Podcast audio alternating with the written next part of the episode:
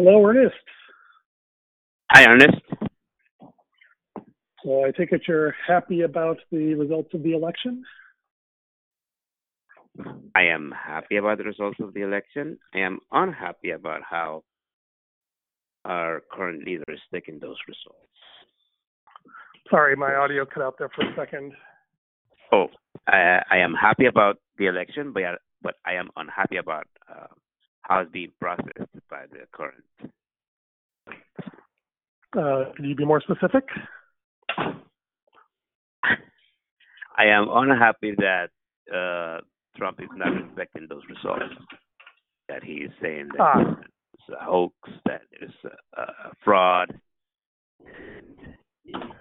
and and and he is placing people at the Pentagon and other agencies with cronies at this time. Uh, that is not something that bodes well for the future of this country. Well, there's two ways of looking at it. One is that you know he's doing some really horrible stuff, and that's going to cause lasting damage.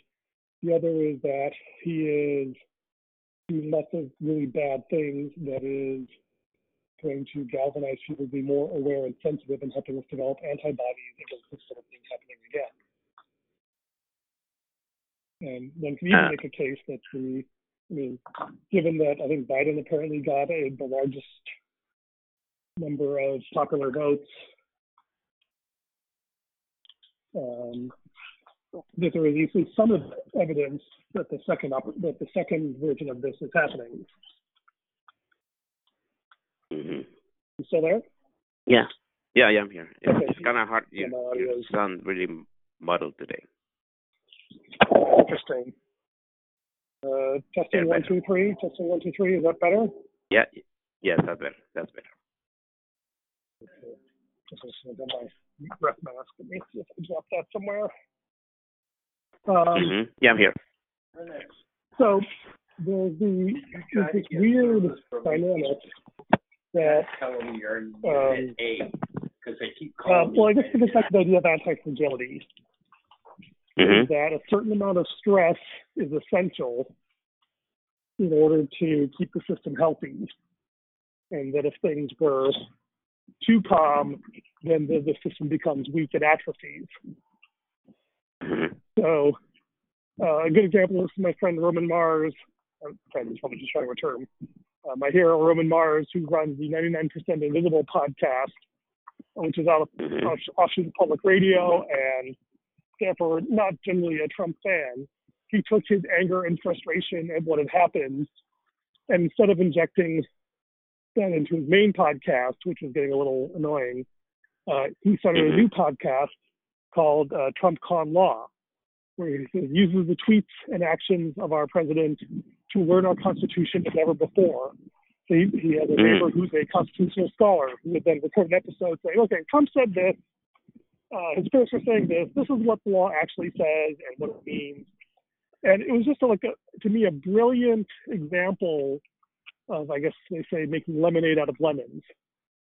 Mm-hmm. And so, and that's why actually I, uh, though I'm not a personal fan of Trump or his values, I'm actually very grateful for him uh, because there's been a lot of uh, right-wing resentment that have been boiling I had friends who were very serious about the whole, you know, government conspiracy. They're going to take away all our guns and we need to form a militia kind of a thing.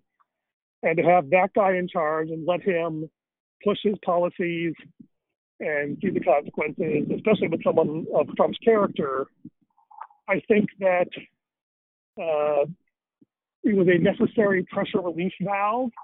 And I think the system is showing that it is able to self correct even from something as horrible as Trump. And not well, that people aren't hurt and not there aren't consequences, but I um, uh, given the world we I, live in. Yeah, but uh, you, you, you oh wait, um, yeah, okay. He, uh, there are laws that he has flaunted and that he has been allowed allowed to uh, flaunt. You know, there's well, well, we had laws and we have uh, practices. Sorry, we have laws have been allowed to what do you mean by allowed to? Well, there's the uh, emol- emoluments clause. You know, you're not supposed to have uh, financial interests, but he just that's not a law. know that. Right? Sorry, that's not a law. It's, it's a it? it's a cl- it's clause a in the Constitution. sort of law. Well, well so but, uh, if you're gonna if you're gonna accuse Trump of uh, being of fudging things, let's not. We we have to be precise, okay? Right. So, and actually, that's kind of the point I wanted to make. Uh, let's let's let's talk about your tweet because uh, I think this is actually very relevant to our conversation last week. So you tweet Mm-hmm. about how you love everyone, you love all sorts of different people, um, and you know, hooray, the king is dead, and a picture of a guy Mm-hmm. holding a, a severed head. And you said Yeah. you love all sorts of people, but clearly you don't love Trump. That is absolutely correct. He shows no here's the question, love so- to people. I I don't love people who hate people. I you know that's Oh, true. okay. You know I love all Sorry, people, okay. But if you're a hater, if you're a hold on, hold on, murderer and a hater, I'm not. I don't love you. Sorry. Okay, so, No. so sorry, Ernest, do you hate Trump? Yes, with all my heart, okay, or my you don't love soul, or my brain. what you're saying? What? you don't love I hate Trump. I hate Trump. I love myself. hate- Well, You said you don't love you don't you don't, you don't love haters. You just said that. that is correct. I, I well, I don't love you hate haters Trump, so you're hater. terrible as Trump. Yes, well, okay. Oh, sorry, sorry, okay. so I am a hater of Trump. Correct. You're a hater of haters. I am a hater of Trump. Okay, but but you said you you hate you hate haters. You don't love haters. Didn't you just say that? Uh, This is the audio is being recorded, so you got to. But you said, I believe you said that the one principle that you won't violate is you will not say things that you know are not true. not true. Okay. Okay, Right. so is it true that you said that you don't love haters? I don't love. Uh, I answer the well, question first, Ernest, and then you can explain away it. But at least I did say first. I did say I don't love haters. I I did say that. So okay, well let let's take it to the let's take it to this level. Do I love racists? So- People that hate me just so- because of my the color of my skin. Do I the love link I them? just mentioned? Hmm. Hmm? Did you see Second? the link I just sent you? I sent you a link in response to your email. Uh, one Oh, of the best yeah, articles I ever read. It's, it's really long, but I really encourage you to read Yeah. all the way through. Uh, Yeah, it, it doesn't turn out the way you think it will. It's really quite a surprising article. Um, but the basic premise is that we all have groups of people that we love and groups of people that we hate. And we always think we are justified. And um, that is why it is hard to build a pro social world. And this gets back to the very same issue we talked about of uh, authenticity versus um, performance. hmm And it becomes, it gets into uh, of values. And I believe one of your top values was universality. hmm right? The idea of justice, that everyone should be treated the same. And everyone Yep. likes that principle until the law cuts across our particular prejudices. Until the law crosses or Cuts our across prejudice. our particular prejudices, Okay. right? And uh, this is why this is hard, is that most people, uh, if they can get away with it, will fudge the law in favor of people they like and against those they dislike. Yeah. And Trump is an extreme example of this, right?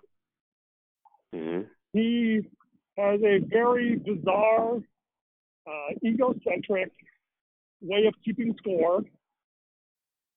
And he will love you. He will talk about how much he loves you right into the moment that you do something he disapproves of, and he'll stab you in the back. Right? Exactly. And it's easy to deplore that. Um, I deplore that. Correct. sorry, you're going to say something? Yeah, yeah, no. I do deplore that, yes. It's easy to deplore that. What's really astonishing to me is that, so it's funny, talking about values and rules, I've never heard of Kant's categorical imperative. Uh, Trump uh, categorical of it. Is it only act in a way that you would wish to become a general rule for how everyone would act?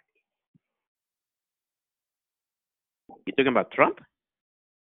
Well, this is, this is going into values and philosophy here for a moment. Oh, okay. Okay, right, but but it, it, it's a useful thing. So this is Kant was kind of the birth of Enlightenment and Western philosophy as we know it. He's saying, well, you know, uh, can any old laws be fine?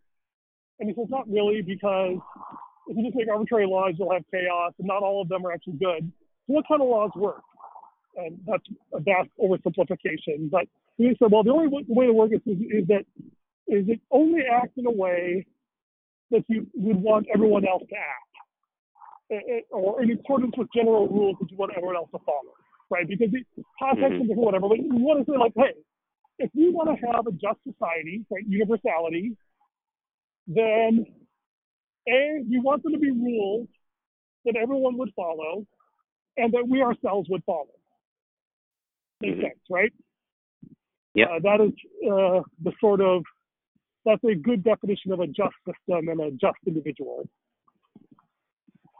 And so the reason this is hard is precisely the reason this is hard for you. If you hate people who hate, because that's the line you like to draw, but then uh, you end up with this weird circularity that uh, you end up liking the people that you like and hating the people you hate and thinking that that's justified which is exactly the thing you despise most in other people. Well, uh, that's yeah. There's, there's some truth to that. There's also why do you hate? Like I, you know, well, and I guess that's a, another aspect of justifying your hate. But I hate Trump because of the way he acts, the way that he treats people, the the way that he uh, steals from people, the way that he manages his finances so that he can uh, not have to pay taxes forever. That, well, yeah, that's so why I hate him. Well, so but here, but here's the thing, though. It is I deplore the things Trump does, right? I think mm-hmm. they are despicable and horribly destructive.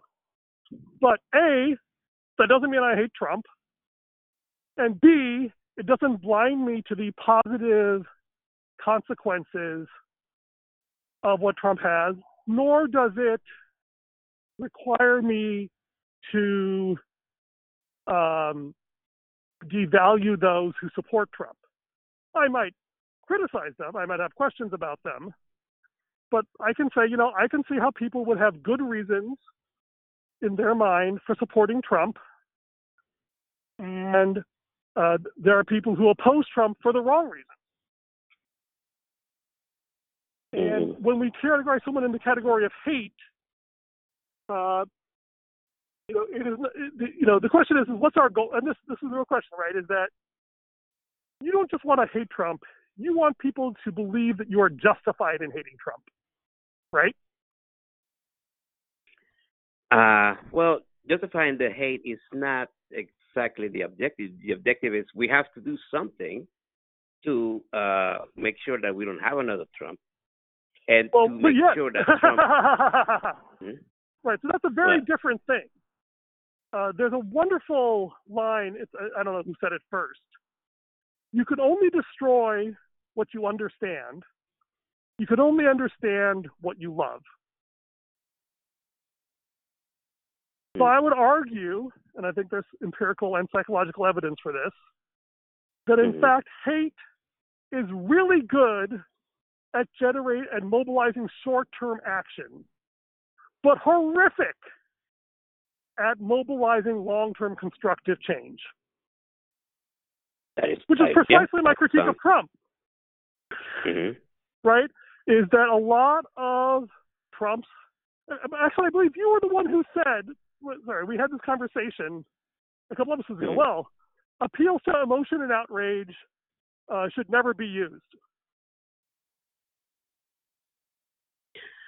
Uh huh. I said that. right before you did it. Yeah, well, I, I think I Yeah. said that as a general principle, and you agreed to it Mhm. either right before or right after you did it. Right? Yeah. It's like um, this is the okay. hard thing.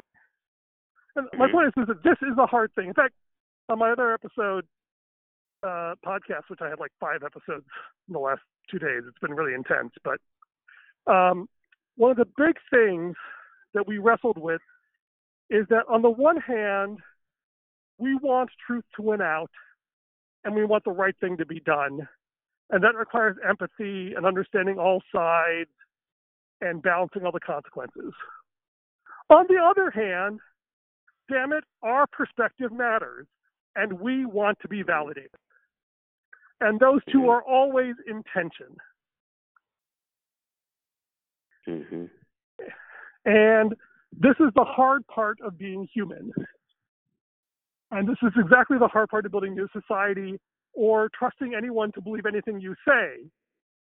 Is to say, yeah, I hear that you say all these wonderful things, but when push comes to shove, how do I know that you won't use the power and trust I give you and use it to indulge your own self validation or your own vendettas uh, rather than actually follow through on what uh, you said you would do?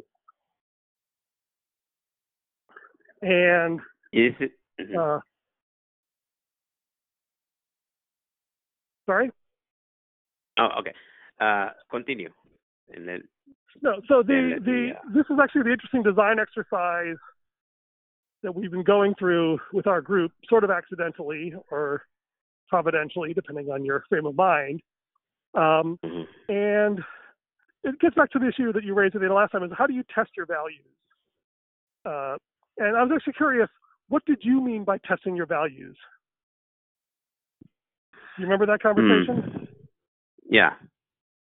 What do you mean by that? Uh, well, I get, so I was comparing it to you know testing software. Uh, hmm Test software because you you you uh, make uh, situations that you know what the result has to be all the time.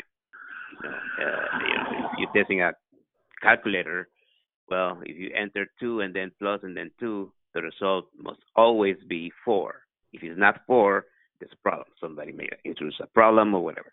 So that's something that is very deterministic. Now, the, we- we're not values and, and human life is not deterministic at all.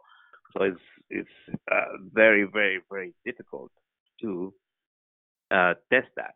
Um, we have systems that can approach that, like you know the which those systems themselves are not perfect, but systems like AlphaGo, you know these uh, uh, computers, hardware and software that you know they you put in uh, the rules for a very complicated game, right? And because of the power of this Actually, no, hardware sorry. and It's software, rules it for a very sorry, sorry, sorry. Just to be clear, AlphaGo is the rules of a very simple game with a lot of hidden Mhm. compl- with a lot of emergent complexity. Right, So the rules themselves Yeah, are but then- simple. Yeah, and uh, yeah, exactly.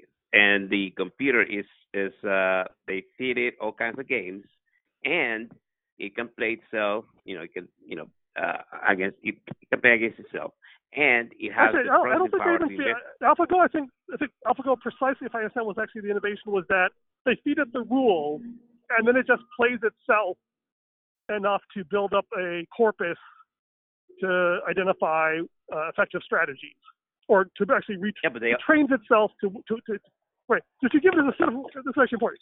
You give it a set of rules an They- objective function. mhm. Right. The Mhm. objective function is to win, or you know, to make the most number of. Uh, so I guess the best thing is, is to win, but then it gets it has intermediary steps for showing value. Uh, so we can Mhm. kind of weight moves and uh, tell which uh, of the different strategies are the most effective and, and so forth. Anyway, yeah. So having an Mhm. objective function for measuring success is Mhm. incredibly important or useful if Yeah. you can get it. Mhm. Right. And so, so, so this is. So, you know, um, so interested, interestingly enough, you know, one of those um, objective functions is precisely what we talked about, right? Is this willingness to sacrifice personal validation uh, in support of principles. Right, that is at the heart of the scientific method. Is that you report your errors, mm-hmm. right? It's at the heart of medicine and the Hippocratic Oath that it is. And one reason why it takes so long to train doctors is not because of necessarily the knowledge or the skills, but because they have to make it hard and painful so that um, they get sort of indoctrinated into this worldview that we are doing this as a craft, as a service to humanity, not as a way of making money. If we train doctors the way, the way we train MBAs, uh, the world would be a much sadder place. It is an interesting question if we trained MBA, trained MBAs the way we train doctors, if we would have a healthier economy, but that's another discussion. Hmm. Right. So the point is that it's hard. And so uh, one way of looking at that is um, is um, you put people through a painful circumstance in order to achieve a goal, and the fact that they are willing to endure that pain means that they have the strength of character to resist the temptation to defect. Uh, the canonical example of this is hazing in the military, mm-hmm. where you know they go through this horrible, humiliating, painful, embarrassing experience for the sake of being part of the group. And the rationale for that, and there's you know, versions of this to go back millennia, is that once they have endured that level of pain to be part of the group, you can trust that if they meet that level of pain on the outside in battle, they're not going to break. Right. So mm-hmm. the um, and so the concept of ritual and sacrifice has all long been a key part. I mean, that's sort of uh, the idea was. Uh, I don't know if anyone consciously thought this, but in some sense, it was kind of the idea that um, the ordeal of running for president is so painful that no one would want to do it unless they were genuinely motivated by love for the country. And hmm uh, they, you know, if that's, you know, I, mean, I don't know if anyone ever seriously said that, but there was sort of a certain logic to it. I mean, I remember growing up, uh, people would say, you know, um, you know, no one in the right mind would want to be president, uh, just because of the the hassles and the headaches.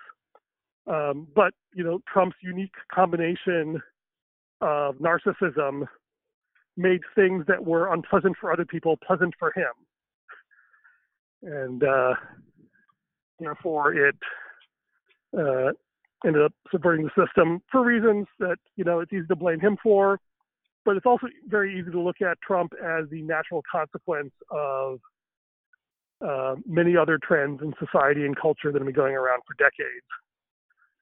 Mm-hmm. And like I said, I'm just grateful that someone with Trump's um, moral failings was accompanied by someone who was just so brutish my, my, my nightmare scenario was someone who was as amoral as Trump and far better at concealing it. Mm. That would have been truly terrifying. As it is, I think Trump did an, I think Biden proves Trump did an amazing job of mobilizing the national antibodies to reject him. And if we hadn't had a Trump, mm. we would have had something far worse in eight or 12 years. Mm-hmm. mm-hmm. Right, and that's yeah. why, and that's why I think hate is dangerous because it feels so good. And I talked about that. I mean, uh, so the alternative, by the way, is what I went through on Tuesday, where one of the members of the group was very frustrated at how to handle certain situations, and so you know I had him basically uh, moderate the group to discuss it, and um, actually to the point where people started piling on me and sharing all their frustrations with me. To the point where the, my friend, the moderator, actually asked them to back off, which I found hilarious. But the mm-hmm. idea was, okay, this is a ritual that shows I care more about the sense of the group and people feeling like they can be heard than I care about personal validation. And it was rough going at certain points until I remembered, oh, wait, this is exactly the point I wanted to prove. And also, mm. by the way, as a Christian and a follower of Jesus, uh, the whole idea of being sacrificed for the sake of the community has a certain appeal to it. Um, mm-hmm. Rene Girard built a whole philosophy around this, is that we need scapegoats. Because the point is that it's real, right? Uh, there is pain, there is frustration and anger. And a lot of people talk about how one of the geniuses of the American system is that we sort of ritually sacrifice our president every four or eight years. And that is a cathartic event. And, you know, if you're just a participant, then, you know, hating on the person and having them go away makes you feel vindicated and you can move on with your life. It's not a bad thing. When you're a designer of the system, however, uh, you have to hold yourself to a higher standard. Uh, that's one of the things libertarians are completely uh, confused about. Is that yes, the system works well if everyone just uh, plays by the rules and tries to optimize, you know, their winnings within the system. The problem is, is the people who design the system have to play by a different set of rules. They have to be willing to say, okay, I know if I set this rule, it would favor my group or my feelings in the short term. But like Kant, I would not want the other side to take advantage of that rule in the future. So, for the sake of the mm-hmm. health of the system, I will forego the short term win to ensure the long term sustainability of the system. And that's really hard to do. And, you know, one advantage that we had in America was we had this relatively long, drawn out, mostly hopeless war um, that you know bonded the leadership together in a way that they said, okay, I have sacrificed so much, we have sacrificed so much. This is really worth something that we're willing to subordinate not our personal beliefs, but our personal interests. Mm-hmm. And you know, someone said the most remarkable thing about the American Revolution is that Aaron Burr killing Alexander Hamilton was the only fraternal bloodshed where the leaders of the revolution killed each other. Adams and Jefferson did not. And there's lots of reasons for that. Um, the book Founding Brothers talks about that. But it's hard. And the thing is, is that there is this struggle, there is this self mortification. And part of the way we do this is by putting ourselves in situations where it is obvious which you care about.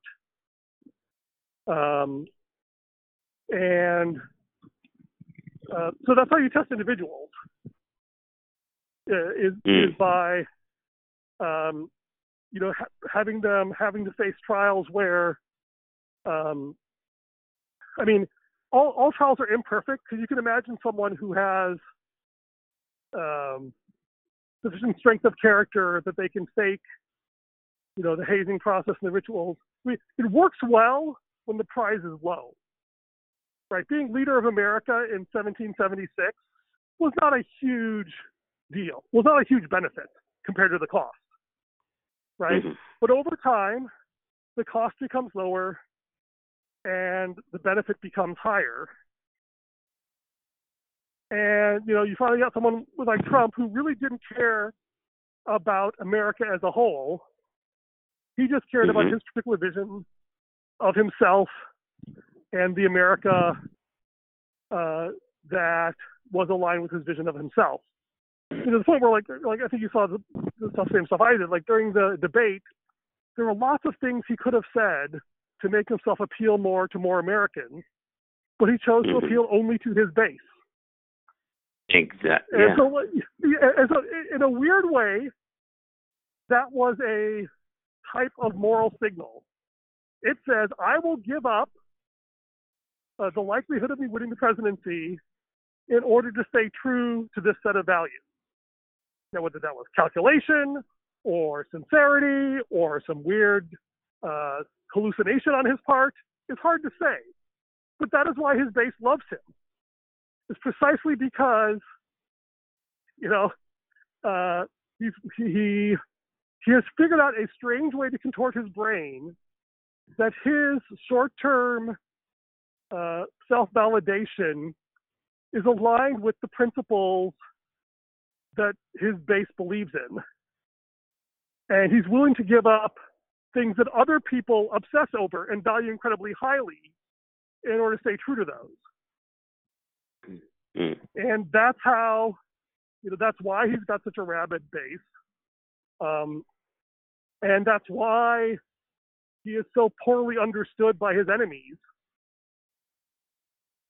Um, and so, you know, and that's, that's the thing is, that, you know, I'm, I'm grateful uh, for the sake of the country that Biden won, and I hope that within a, you know, a month or so, it'll actually become official, and this will all be over. Um, you know, it may not be over till uh, one of my friends had this picture of uh, his uh, daughter, who's been following his rants in some version of it, drew a picture of the Secret Service using a hamburger to lure Trump out of the White House so they could arrest him. And he was saying, you know, part of me, Scott Aaronson, I'll try and link to the blog post.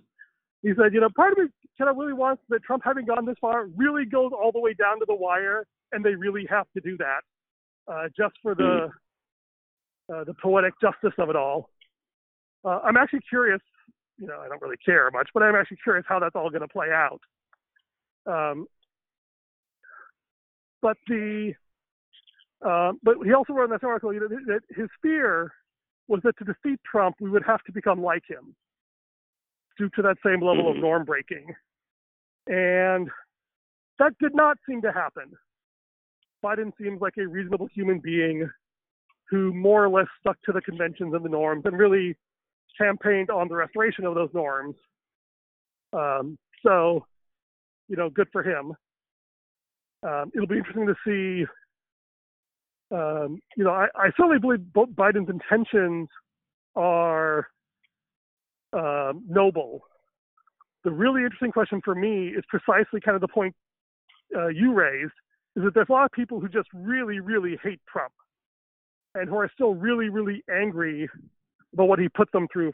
They put them through for the last four years, which mm-hmm. um, reminds me a lot of how uh, Trump's base felt during the Obama years. You know, with everything that mm-hmm. Obama did about uh, sexuality and Obamacare and things like that. And it's like, well, but it's okay if we hate because we're the good guys.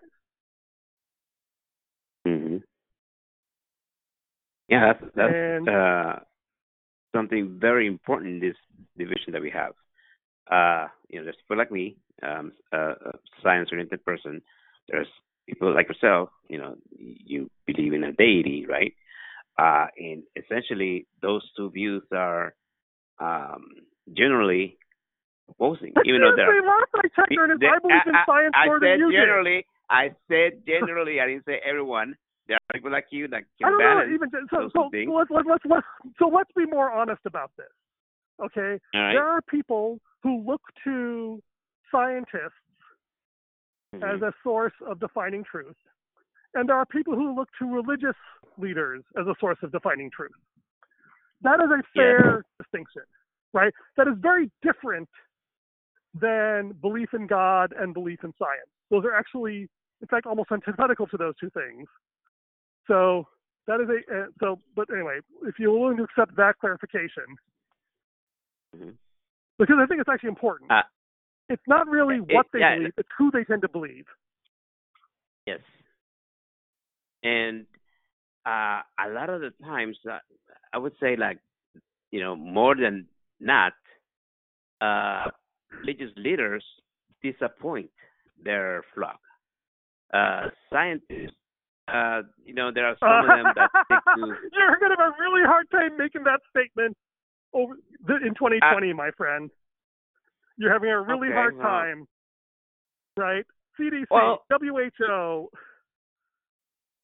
It, well, I, I think that's not perfect. You know, once you well, start but, well, well, so, so, once you start, well, yes, exactly. Once, once you start criticizing things, everyone is yes. human, right? And so when science was not politicized, you know, the, the, the scientists try to say, well, look how noble we are compared to the religious folks.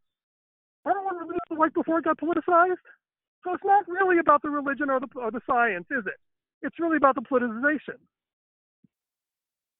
And the reason this what becomes so what you just said. Well, yeah, of course it becomes politicized. Right. This is the point. It's like, what, Mhm. uh, I remember I went to a talk um, by counties about reforming California. And they talked about how, you know, uh, counties are the most efficient, they're the most uh, responsive, uh, they're the most effective order of government, and they're the least funded. We should be giving counties all the money because they're so good at this. And I said, excuse me, the way it looks to me is that uh, counties are so virtuous precisely because they are poor. So nobody in their right mind would do this unless they genuinely care. Once you start giving counties lots of power, well, all of a sudden they're going to end up just as corrupt as everyone, as everyone else, right? And hmm. so that's the problem. Is it's when you say, well, science is superior because it's science, therefore you should trust us, and then you do, then you start getting politicized, right? That's the vicious cycle. If you think you are intrinsically better than somebody else because of anything, then you will very rudely discover, as I think we've been discussing these last two episodes, that really you're no different or better than anyone else. And that it's really just your Yeah. circumstances or the context that make it so that you look better or, or the one way mirror we all tend to use. Mm. The the um, I I prefer when you know there's like okay we have these uh, uh know, observations and because of them we can make these uh these uh, uh you know take these conclusions and we can test those and oh yeah well can you guys make those same uh, observations where you live you know and can you run the same uh steps that Yes, we run here I, I believe in the scientific Okay. method. I think we discussed this before. Yeah, but then there's the other people. Uh, in my case, right? There's the other people that say, uh, you know what? Life begins as soon as the uh, sperm whoa, whoa, egg. hold, That's- on, hold on. Uh, I, Sorry. I'm- okay, so that. what do you mean other yeah. people? So, uh, uh, so mhm. okay, go ahead and say the thing there, and let me understand if you say something actually different than that. So, what do you think that they say? Mhm. What do I think that they being the other people that I'm talking about? The, the, the other people that you're trying to construct with those who use the scientific method. What, do, what Uh, do they say? Well, they say, uh, well, they say life is is is, is uh, there's a sanctity of life, uh, and I'm yeah, I guess I'm focused on the abortion thing. So, you, so, you, uh, so, so let me, let make sure I heard you correctly, Ernest. People who say Hmm? sanctity of life are religious Mhm. fanatics, and you who say the sanctity of the body are a honest scientist. No, what you're trying to say? no, it's not.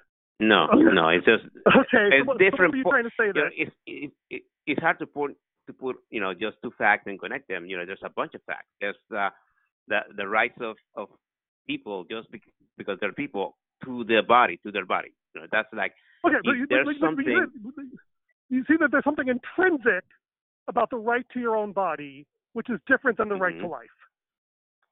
And you're just Yes, and you're saying that this is based on something. This is somehow based on uh, observable scientific measurements that can be reproduced.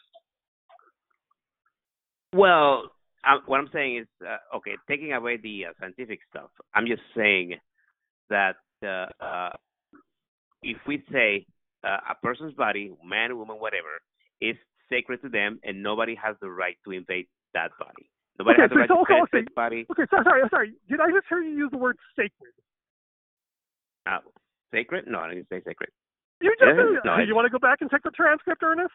Uh, okay, sacred, not in its religious meaning, or you know, sacred in the. the world does sacred mean sacred if it's in not the the- religious sense? Okay, Ernest, let's just put it essential. Essential. But you, That- Ernest, just admit it. You have There are your religious- religious no. beliefs. You have your own I core beliefs that are as as a uh, uh, incapable. You have your own axiomatic beliefs Mhm. that are core to your way of thinking that are just Yes. as non-rational and non-verifiable as anything else. You promised me you were going to Uh, well- say things that you knew were not true. hmm So, what's your point? your point, my point is, Ernest, is that this is why this is hard. Is that we always want to draw the lines so that we're the good guys and they're the bad guys, and we use whatever cloaks we can find, whether it's religion or science or majority rules or whatever it is. That is the human condition. Mm-hmm. And Okay. this is the hard part, is that, and that's why words are so useless most of the time. Uh, the whole thing about how words even ever evolved is a deep, deep mystery because it's evolutionarily unstable because it's too easy to lie, lie to ourselves, lie to Mhm. others, misuse and abuse words. And so this Mhm. is the thing. And the if you want to make this more practical, we talked about testing values. hmm Can you even come up with a test that would convince me that you actually want to create a more just society by those values versus really create a society that is designed to validate those things you already believe to be true? Because that's really the hard, you know, step. And this is not just a theoretical question. This is a practical question. hmm And you'd like to get funding. Mhm. You would like to have influence. You would like people to listen to you. You would like to move the world in Mhm. this more positive and generous direction. And the reality is, is me who mostly agrees with you and really likes you, you've not convinced me at all that you actually believe in those values, your aspirational values, enough to sacrifice, there's that word again, hmm your desire for self validation. And I'm not condemning you for this. I think this is the necessary human condition. I'm saying this is the problem that A, you have to accept, and B, overcome if you actually want to get what you want. And this is why Yeah, it's really like- hard. It's super Because hard, people have evolved- we. Human beings have been involved precisely to sniff out this kind of double standard. Mhm. Like uh, uh, we have, you know, large groups of people who disagree, and and I don't see ever these people uh, being able to compromise on anything. You know, we have, um, uh, pro-abortion. Sorry, or uh, uh, uh, including you, have- right? Or do you mean you think, or you think other people Yeah. will compromise? Oh yeah, yeah. No, I'm I, I'm on. I will never be on the side of uh the. Oh yeah, your your father raped you, but you have to have your baby. I will never be on that side. No, no. Okay, but so, so you're saying that if, if it, well, well, well, okay, so so what you say on the side of, Mhm. then you're saying you'd rather have no deal and chaos and anarchy than let those people have their turn at governing. Is that what you mean? I am saying that there is. I am saying there is uh, something something like that. I'm saying there is no way to reconcile those people. So we have to just. Well, okay, bite the well, well, say, sorry. hey, so you know, when, when, when, you define reconcile, so there's many uh, different layers to- of it. yeah, there's Right, no way those people. Those There- people, right? Okay, yeah, it's those. Right. So Any the point is people, you're any saying, people. myself, myself, other people that that hold views contrary to mine, there is no way that we can live in a in a single society. Period. right. There's and, no way. Okay, so, It is impossible. But so, so you're saying you don't actually want unity? That is correct. I mean, that, I want uh, uh, some ways for people to be able to live in, I think, in one environment, but you know, separate. You know, and, and I I know I just realized that I said separate. Uh, it sounds like I spouting separate, Separate but but equal. equal. But I'm not. But I'm not. I'm just saying because I, I, I know. But what I'm saying is okay. Uh, what I'm saying is that we have to say, uh, yep, I cannot. Uh, uh, and we have something like that, kind of. You know, I'm in California. I could not stand living in Florida or Louisiana Sure. or Alabama. No way, no way, no how. Oh, you, Right. they give you So, a, so here's the, great job the over thing, there. Ernest. Uh, uh, okay, here's Yeah. the hard question you need to answer for me then. Uh, you announced two different principles that you cared a lot about. One was that you wanted groups to have a certain amount of rights to self-determination and be able to like create their own communities where they live out their values in isolation. But you also wanted them to be part of this larger thing where that local tyranny was prevented somehow Mhm. right? That there's a sense of, Yeah. well, there's this shared overarching structure. We talked about the Diamond Age and the Common Economic Protocol last episode. I think there's, I think you have one of two choices. One is you give up one of those principles and you say, no, the important thing is to have local self determination, or the important thing is to have uh, a certain set of common norms that are enforced across everyone. Right? That's one thing. Or you have to say, actually, this is precisely the hard problem that I want to solve. Mm.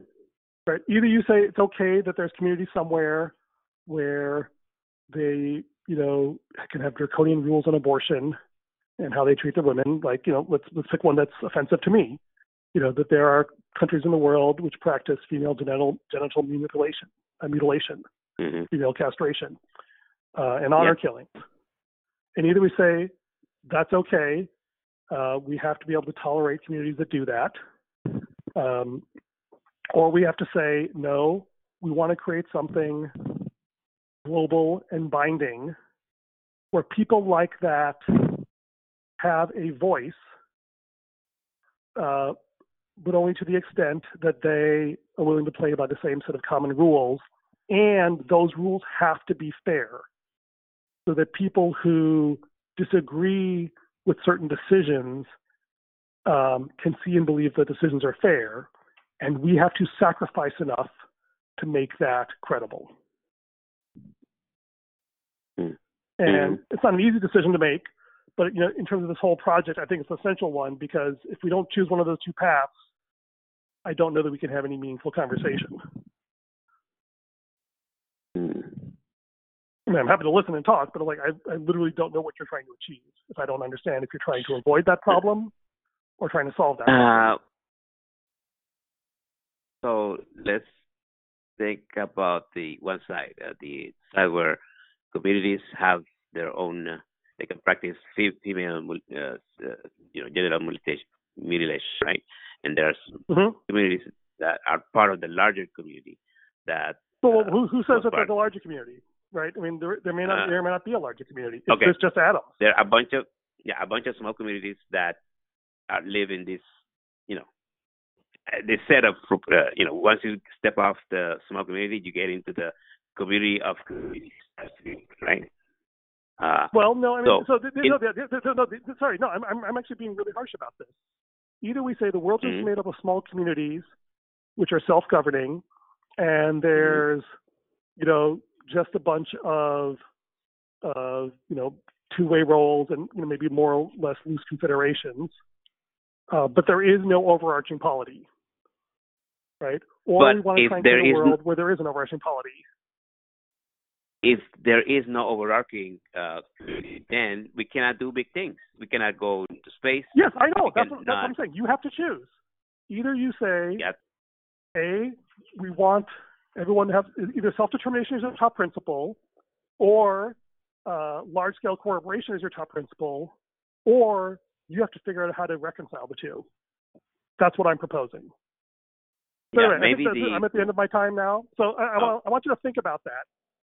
And, you know, Yeah. we can exchange some texts and emails um, because I think that is something that I'm not sure you have thought through what you really want. And um, so hopefully it'll become clearer. And if it's not clear, you know, ask me and then we can dig into that next week. All Yeah. right? Yeah. Thank you, Ernest. thank you Ernest. Bye. see you next week bye